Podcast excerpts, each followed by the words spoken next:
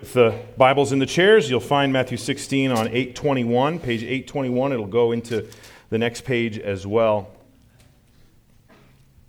At the end of chapter 15 of Matthew, Matthew records that after feeding this crowd of 4,000 men, plus the women and children, Jesus and his disciples got into a boat and left that Hellenistic Decapolis region and traveled, it says in verse 39 of chapter 15, to the region of Magadan. Scholars today aren't actually quite sure what that name refers to. Some think it could be referring to the region of Magdala, where Mary Magdalene was from, and that's a decent guess, but our most certain guess is that it was at least a Jewish region. And one of the main reasons that we can think of it as a Jewish region is because of the re entry of the groups of characters that we see in verse 1 of chapter 16, which is where our text begins. It says at the very beginning there, the Pharisees and Sadducees came to him. Now, if you've been following along in our the Unexpected Kingdom series in Matthew's Gospel, the entrance of the Pharisees won't be very surprising to you. In fact, you may be so used to them that you might just want to roll your eyes every time they appear. Great, these guys again, you might say to yourself. And I wouldn't blame you if you did, because we've gotten to know these Pharisees a little bit by now. These were men who had deemed themselves as the ultimate followers of the Jewish religion, ultimate purists so dedicated to obeying the law and staying holy themselves that they wound up devising additional rules and laws that God than those that God had actually given. Because they thought by making up these traditions and making up their own rules that by following them they could keep themselves pure and stay as far away from breaking God's law as possible and therefore earn and or maintain the favor of God for themselves. So those are the Pharisees. There's a whole lot more that can be said about them. I've said some things about them already throughout our series and they're going to come up again later. But perhaps the Sadducees are a little less familiar to you. This is actually the first time that Matthew mentions them in relation to Jesus. He did mention them briefly in relation to John the Baptist's ministry, all the way back in chapter 3, and Matthew will mention them again in chapter 22. But this here in chapter 16 is their first recorded encounter with Jesus in Matthew's gospel.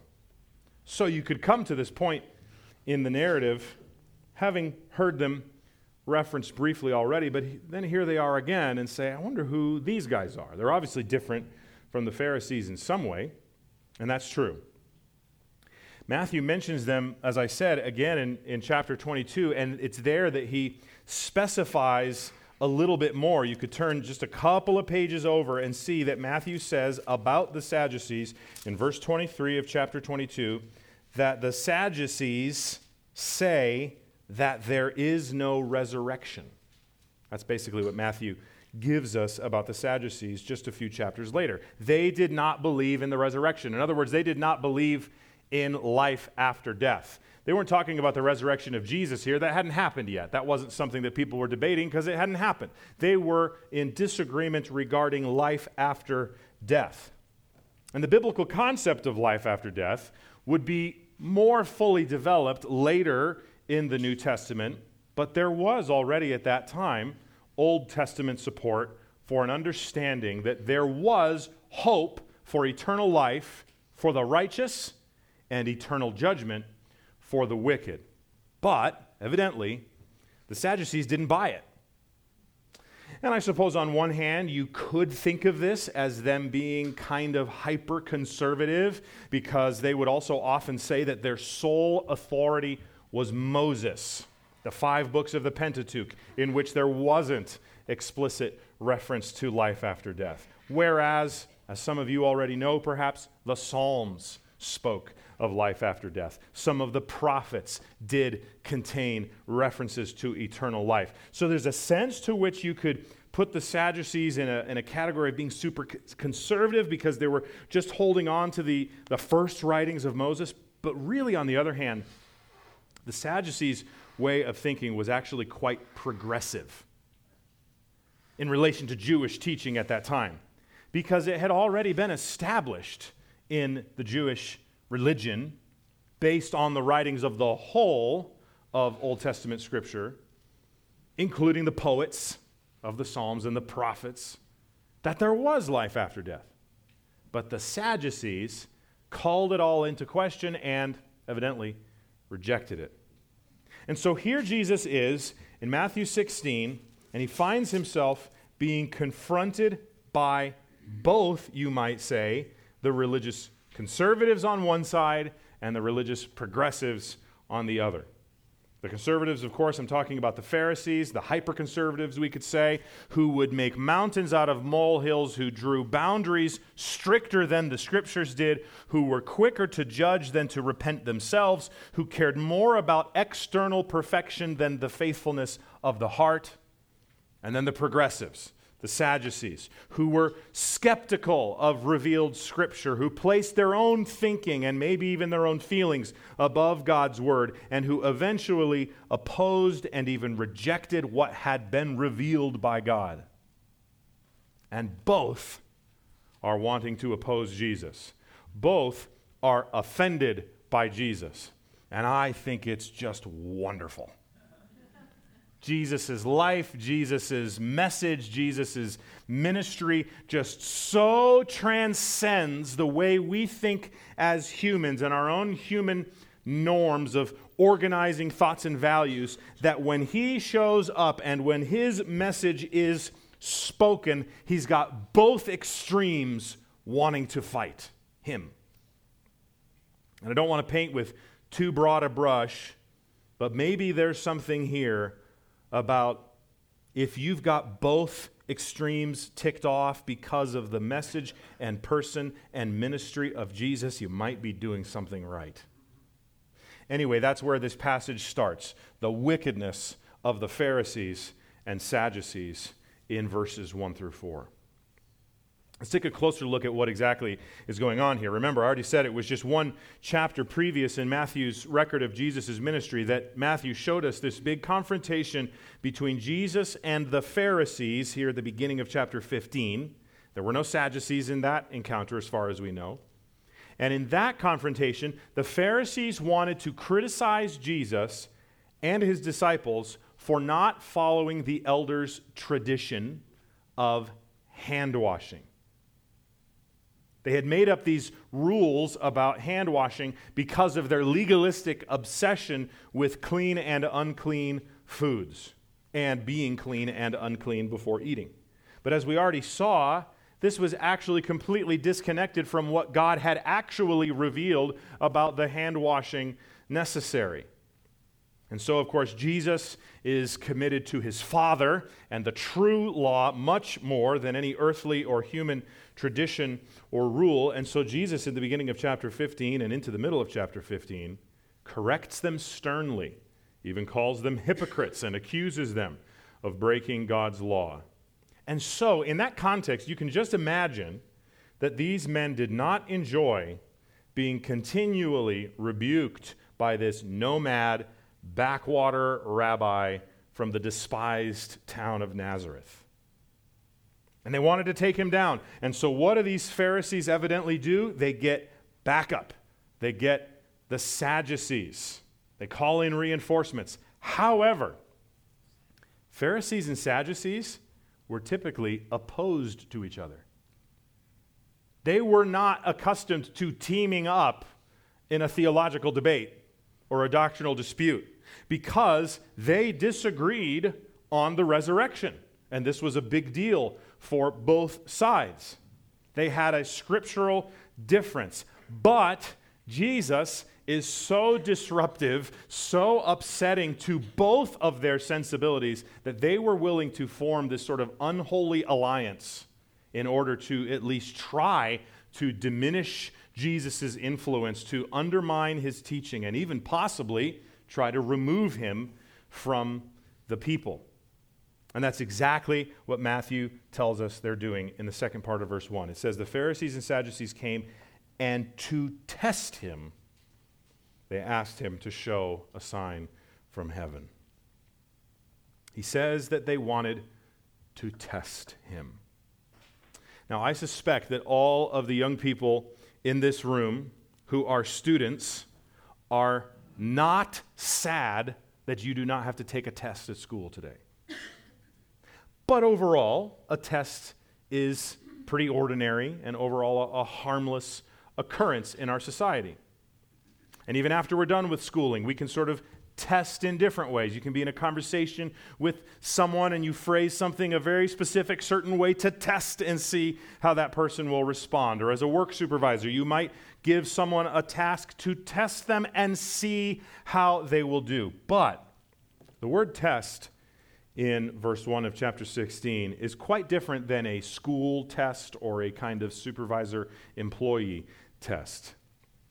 It's actually the same word that Matthew used in chapter 4 to describe what the devil was doing with Jesus in the wilderness. And so, what the Pharisees and Sadducees evidently were doing here was not well meaning.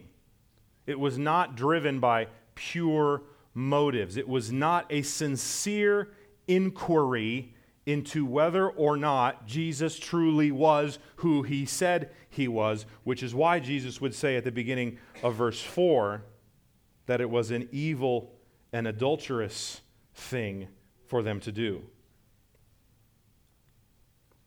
What they were doing was wicked. Now, you might read this as someone who has perhaps wanted to see a sign from the Lord before and think, sheesh, I mean, I can kind of relate to a request of a sign. I would love if God would show me a sign from heaven. How is that such a bad thing? I mean, good grief, a, a, lightning bolt in the clouds or a voice from the sky would sure help my own faith journey. But here's the thing that's not even quite what these guys were looking for. Yes, they called for a sign from heaven, but they weren't sincerely looking for proof. They were looking to make Jesus stumble. They were looking to trap him just as the devil had done. They wanted to get him in some kind of inconsistency, or perhaps they knew that he wouldn't answer in that way and try to then undermine his, his influence with the people. Just like Satan had done in the wilderness temptation of Jesus with the stones and the nations and the temple, these Pharisees and Sadducees came to test Jesus. So, yes, in a way, wanting support for the claims of Jesus is not a bad thing. It is very normal for a rational being to want to understand things or see evidence or see proof. But on the other hand, and friends, this is so important for all of us who are already followers of Jesus. On the other hand, wanting evidence to verify the claims of Jesus when he's already proved it over and over and over again is devilish. You see, the Sadducees and Pharisees themselves already had every reason to believe. Jesus' teaching, when examined according to the law of God, was consistent. Jesus' miracles were a display that he was who he said he was. But the Pharisees and Sadducees didn't want to believe. That was the problem. Their desire not to believe was so strong that they were willing to ally themselves with those that they would deem heretics in order to try to devise a plan to get rid of Jesus. Be kind of like Rockies fans and Giants fans coming together over their hatred for the Dodgers or the Broncos and the Raiders fans coming together because of their disdain for Brandon's Kansas City Chiefs Super Bowl champions. And he just goes, they didn't want to trust Jesus. They wanted more reason not to trust Jesus. They wanted to give proof for the people to not trust Jesus. They wanted to trap him and sort of justify their lack of faith in Jesus, not find true reasons to believe. And so they asked Jesus to perform a sign from the heavens. That's what this means a sign from heaven, a miraculous sign from the sky, so to speak, possibly already having a notion that he wouldn't do that because of the way he had already conducted himself in his ministry. And possibly, therefore, hoping that his not doing so would sow seeds of doubt in his followers, would perhaps garner support back to them and their influence, and even perhaps, as I already said, to justify themselves in not believing. Which is so often the case, my friends, I'm afraid, when people today speak of wanting a sign. They're more interested in justifying their lack of faith than truly wanting to believe. And of course, Jesus sees right through it all, and his reply in verses 2 and 3 might seem a little strange at first, but here it is. He answers them When it is evening, you say, It will be fair weather, for the sky is red. And in the morning, it will be stormy today, for the sky is red and threatening. You know how to interpret the appearance of the sky, but you cannot interpret the signs of the times. What Jesus is basically saying here is you ought to be better at interpreting the signs that you've already been given. You can look at the sky in the morning and the evening and get a little bit of a sense of what the weather might be like, but you can't look at the Messiah staring you straight in the face and realize that the kingdom of God is here. That phrase, the sign of the times, at the end of verse 3, is sometimes interpreted as pointing to events that would happen in the future, as if Jesus was pointing to some eschatological occurrence that had yet to happen. But I don't think that's accurate at all. In the context, Jesus is clearly talking about something that was happening at that very moment. They had the King of Kings and Lord of Lords in their midst. They had his transcendent and sound and faithful teaching, but they wanted more. They had his miracles, but it wasn't enough. There had been a literal voice from heaven at the beginning of his ministry when he was baptized that probably would have been reported to those who weren't present for it, where it was heard, This is my beloved Son, in whom I delight. But it wasn't enough because they didn't want him for their Messiah. They didn't want his message. They wanted a Messiah that fit their expectations, that furthered their agenda, that supported their devotion to tradition. That's why they asked for a sign. Healing the sick, feeding the poor, casting out demons? Nah, I want a real sign. I want a light show in the sky. I want me some crop circles. I want to hear a voice from heaven myself. Beware this kind of thinking friends. We must avoid thinking that we don't already have exactly what we need in God's revelation of Himself to us in His Son. If you want a sign regarding God's will for you and His message to His people, crack open your Bible and start reading. Look at all that it reveals about Jesus. Look at all that it says about God's kingdom. Study the life and the message and the ministry of Christ. And what you'll find is actually exactly what Jesus is talking about at the end of verse 4. He says, No sign will be given except the sign of Jonah. And he left them and departed. Now, even if you are newer to the Christian faith or perhaps not a believer at all, you've probably heard of the prophet of God named Jonah. He's a little bit famous for being a guy who ran away from the Lord and wound up in the belly of a great fish. But if that's all we get from Jonah, we've missed the point because Jonah is not simply a story about how you should obey God or else a whale might eat you. In fact, that's not really what it's about at all. And because this isn't a sermon about the book of Jonah, I'm just going to have to I'm just going to have to summarize briefly. Jonah is all about God's unexpected grace to unworthy people. His grace to bring good news to a pagan nation, and his grace towards his servant that didn't want to share it. God called Jonah to share with the Ninevites a call to repentance, but Jonah didn't want to because the Ninevites were awful people. And instead of obeying the Lord's call to extend his good news of grace to these unlikely recipients, Jonah gets in a boat and travels in the opposite direction in direct disobedience to God. So, God sends a dangerous storm that threatens the lives of everyone on that boat. And it wasn't until Jonah acknowledged that it was his fault and literally told them to throw him out of the boat as a sort of sacrifice to stop the storm that it did.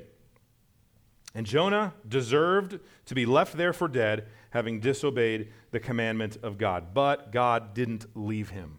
He sent a great fish to swallow Jonah and rescue him from death in the depths. And Jonah was in the belly of that fish for three days and nights, after which Jonah was then spit up onto dry land and then called again by God and then Jonah, that time, obeyed.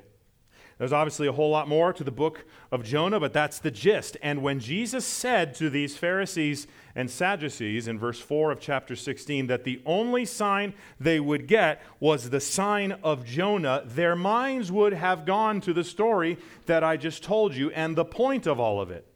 That there was this guy who was to be a herald of God, who then was willing to sacrifice himself for the sake of the sailors in peril, a guy who was then as good as dead in the depths of the waters, who was then delivered after three days and nights.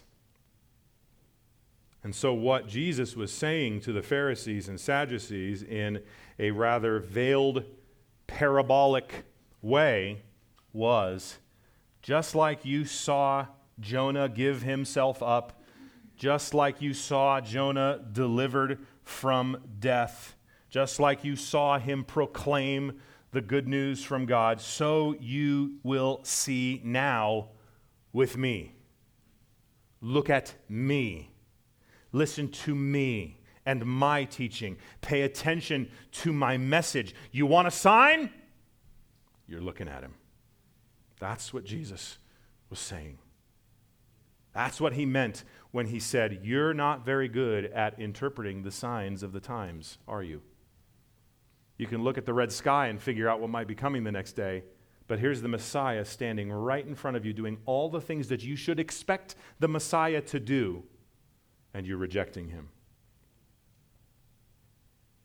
They should have been able to see a correlation between Jonah's message of repentance and Jesus' message of repentance. They should have been able to see that Jesus' words were consistent with the Word of God. They should have been able to see that his miracles verified his divine power and his messianic anointing. They should have seen that they already had all the sign that they needed, but instead they rejected him and in a rather disingenuous way asked for more.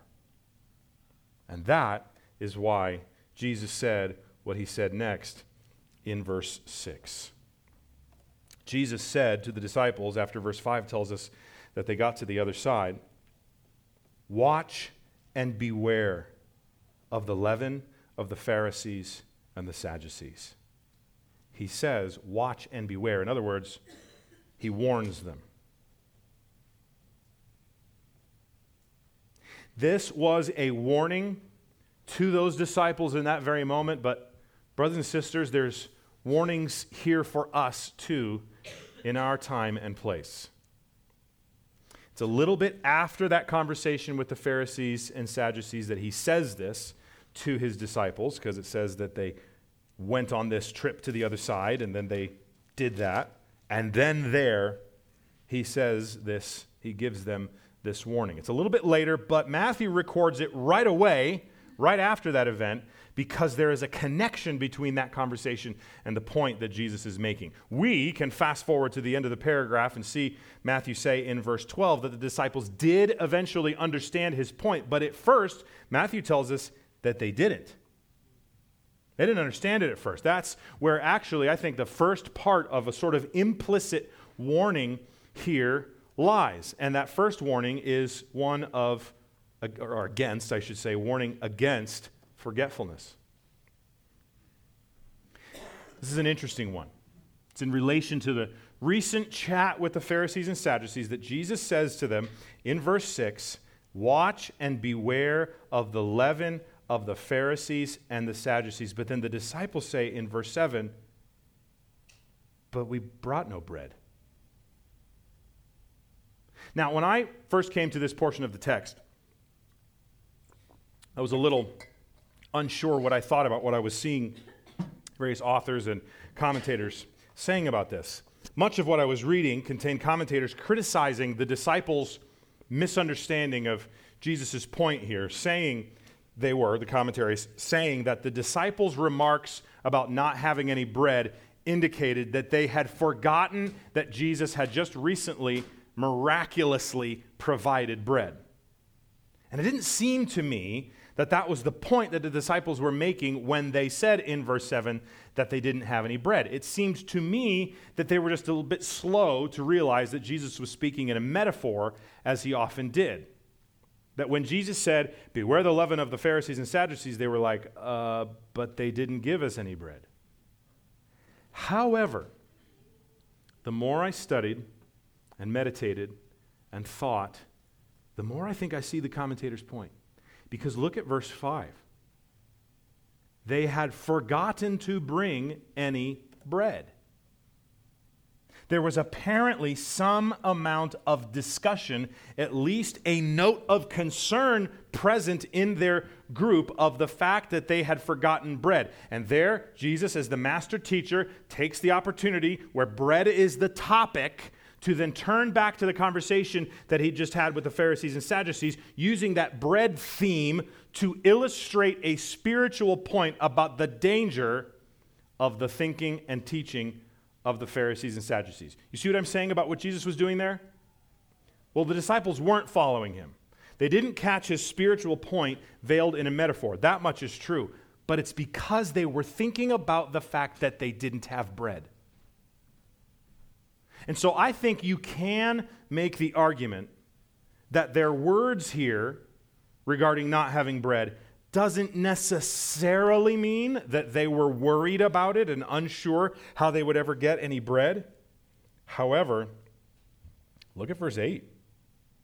Right after they discussed it amongst themselves and said, We brought no bread, Jesus, aware of this, said, O you of little faith, why are you discussing among yourselves the fact that you do not have bread? Do you not yet perceive? Do you not yet remember? the five loaves? Do you not yet remember the baskets that you gathered, or the seven loaves for the 4,000, and how many baskets you gathered, and so on? So, Jesus' words here do seem to indicate that to some extent the lack of bread was leading them to a lack of faith. Because he then calls out their lack of faith, as he'd done before. He knows that they're discussing their need for bread amongst themselves, and they must not have been talking about it in faith filled terms. In a way that maybe they would say, Well, we forgot the bread, but no worries. The master is here. He's already fed thousands by miraculously turning small portions into huge portions, so certainly he can change no bread into enough bread for us. It doesn't seem like that's what they were talking about because if they were, why would Jesus say, Oh, you of little faith? And do you not remember in verses 9 and 10? So I do think there is a forgetfulness issue here. I don't think it's the main point of the passage, but I do think it's worth leaning into a little bit and remembering that it is far too often that we become functionally forgetful when it comes to what God has already done. And letting that forgetfulness influence our confidence in what He has said He will do. It is so easy to be in a perpetual state of dwelling on the problems of the now instead of reveling in the glory of what He has already done and therefore resting in the promises of what He will yet do. And so the warning for us is this beware spiritual forgetfulness. Remember what God has done for you in Christ. Beloved friend, if you are a Christian, God has made you one with Christ. Paul says that if you are in Christ, you are seated with him spiritually now in the heavenly places. You've had your sin imputed to Jesus' account and his righteousness imputed to yours. You've been made a new creation through spiritual rebirth. You've been transformed and transmitted from the kingdom of darkness to the kingdom of light. You have been made dead to sin and alive to God. You have been granted full access into the presence of the King. You have been granted a relationship with your Creator who loved you before the dawn of time and predestined you to be conformed into the image of His Son for all eternity. That's what God has already done for you in Christ. Now, if you're someone who's never turned to Jesus in faith and repentance, but all of that sounds really great to you, oh boy, it is. And you can receive Jesus. You simply repent and turn to Him in faith. You believe on Him. If you have questions about that, I'd be happy to talk with you about, about that, and our prayer team will be standing in the back after the service to spend some time with you if you would like in discussing and praying about this. But my Christian friend, don't forget who God is and who Christ is and what he has already done for you. Now, here's the second warning, and this is really where the story ties all together.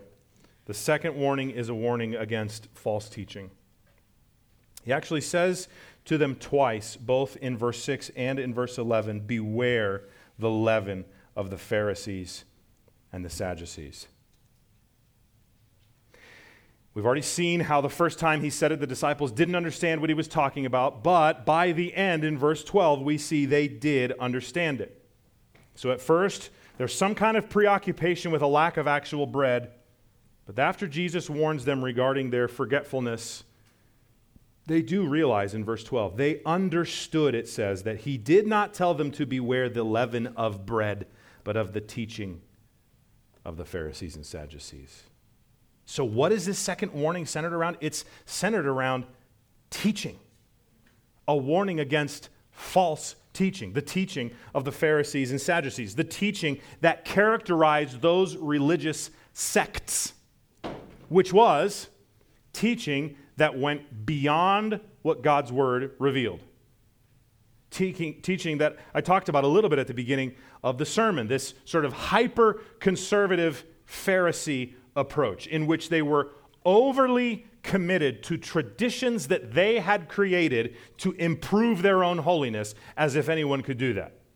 And in so doing, ironically, missing the heart of covenant faithfulness that God required mercy, justice, love for God, love for others.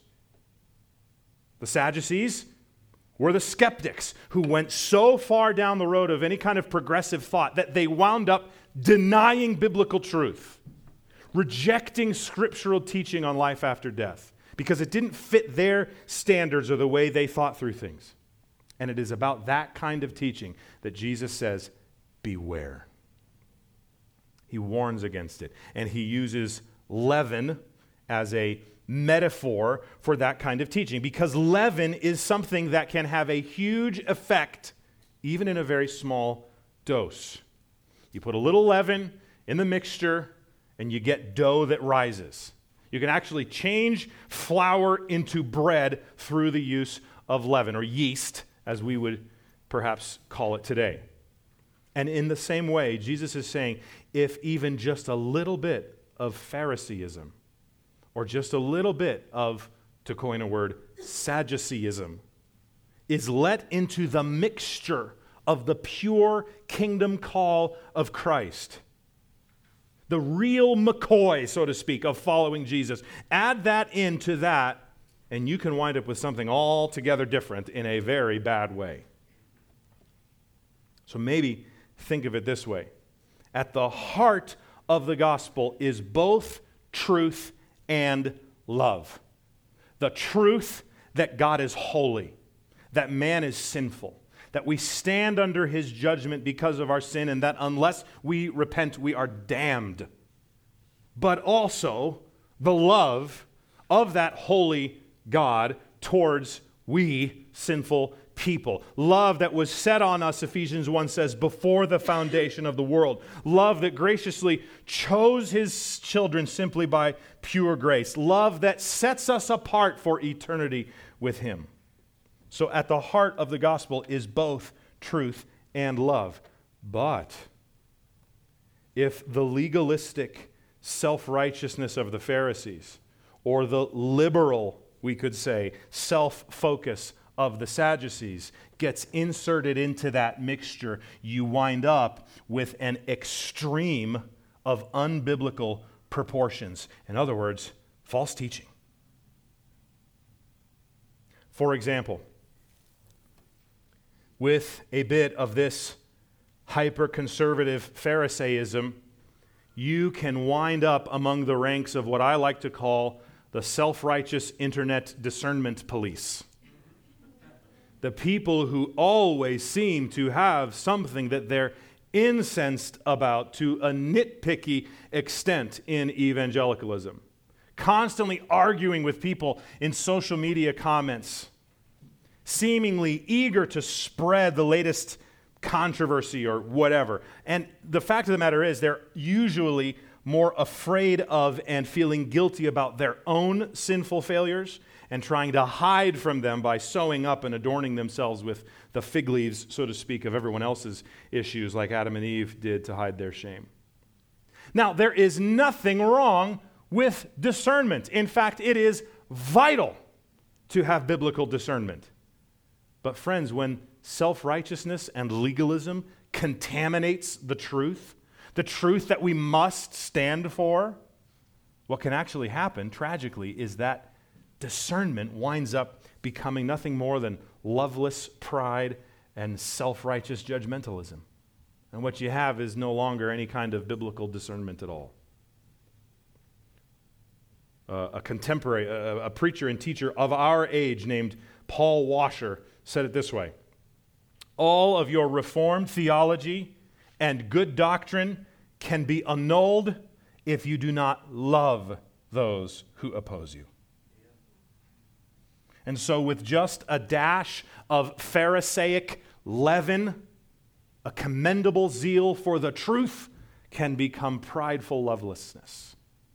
And on the other hand, with some overly progressive Sadduceeism, Friends, you can wind up in the ranks of the deconstructing or the disentangling movements, those who attack and seek to break down the sound doctrine of the centuries of church history, supported clearly by plain readings and interpretations of the scriptures, pushing the envelope on matters of gender and sexuality, condescending towards anyone who is more conservative resistant to letting the Bible say what it simply says. Afraid to do so, because if they do, they're going to have to make some changes. They're going to have to make some sacrifices. They're going to have to die to self. They're going to have to submit to their Creator. They're going to have to acknowledge that He calls the shots, not us. And again, similarly as with discernment, there's nothing wrong in theory with thinking critically, rationally, examining evidence, trying to figure out whether or not what you were taught your whole life as a child is what you actually believe, you must do that. That is important. But so much of what we might call deconstruction has tragically become, for many, a search for how to be free from the reign of Jesus.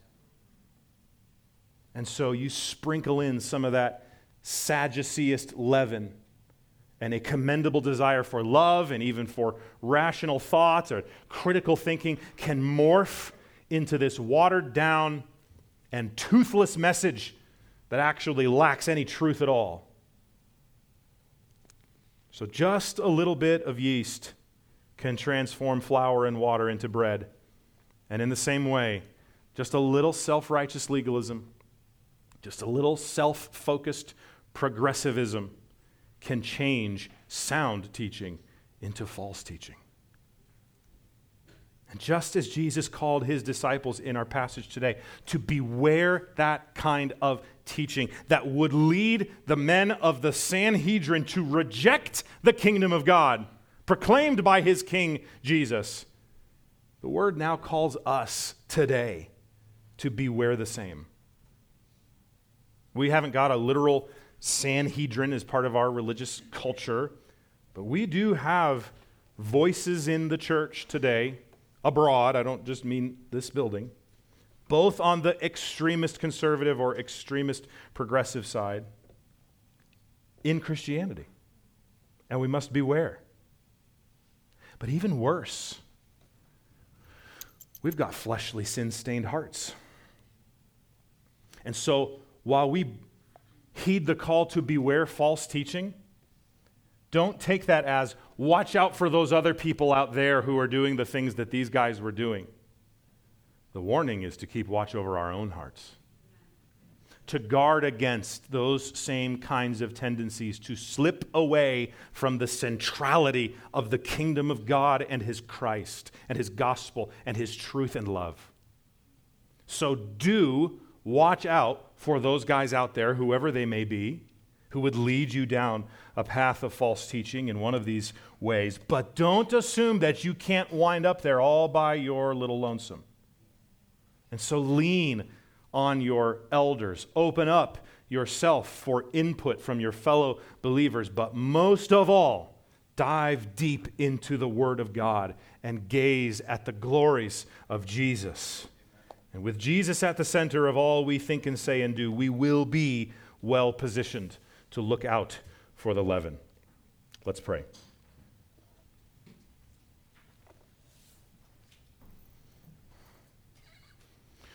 Lord, we do desire to be people who are aware of and who stay away from any kind of false teaching. Whether it be the most obvious rank heresy or even a little leaven, a little sprinkle of kingdomless thinking and belief, a little dash of Pharisee, a little dash of Sadducee. We want to beware and we want to avoid, but we cannot do this in our own strength. And so, help us as a church on the whole, and certainly as individuals and families, to lean on you Yes, to lean on each other as well. That is vitally important. You have given us each other to bounce our ideas off of and fellowship and be corrected and encouraged and edified. But most of all, may we look to your word and may we beg for your grace. And as we do, Lord, also help us not to be forgetful of what you have already done and what you have already revealed about who you are. We pray these things in Jesus' name. Let's continue in prayer quietly for just a minute.